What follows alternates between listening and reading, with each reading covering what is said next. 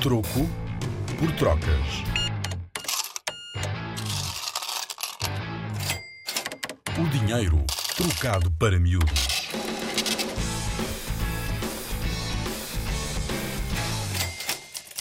Por acaso sabes qual foi a primeira moeda do mundo?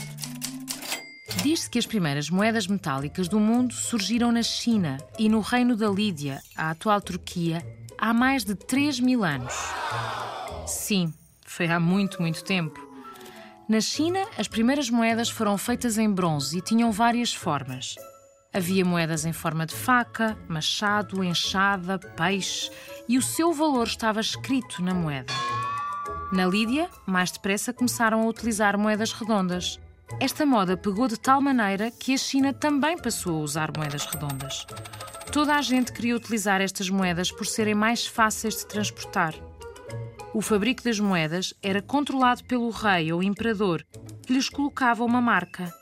Era esta marca que garantia que era uma boa moeda. Com a Rádio ZigZag e o Museu do Dinheiro, vem ouvir dinheiro como nunca o viste.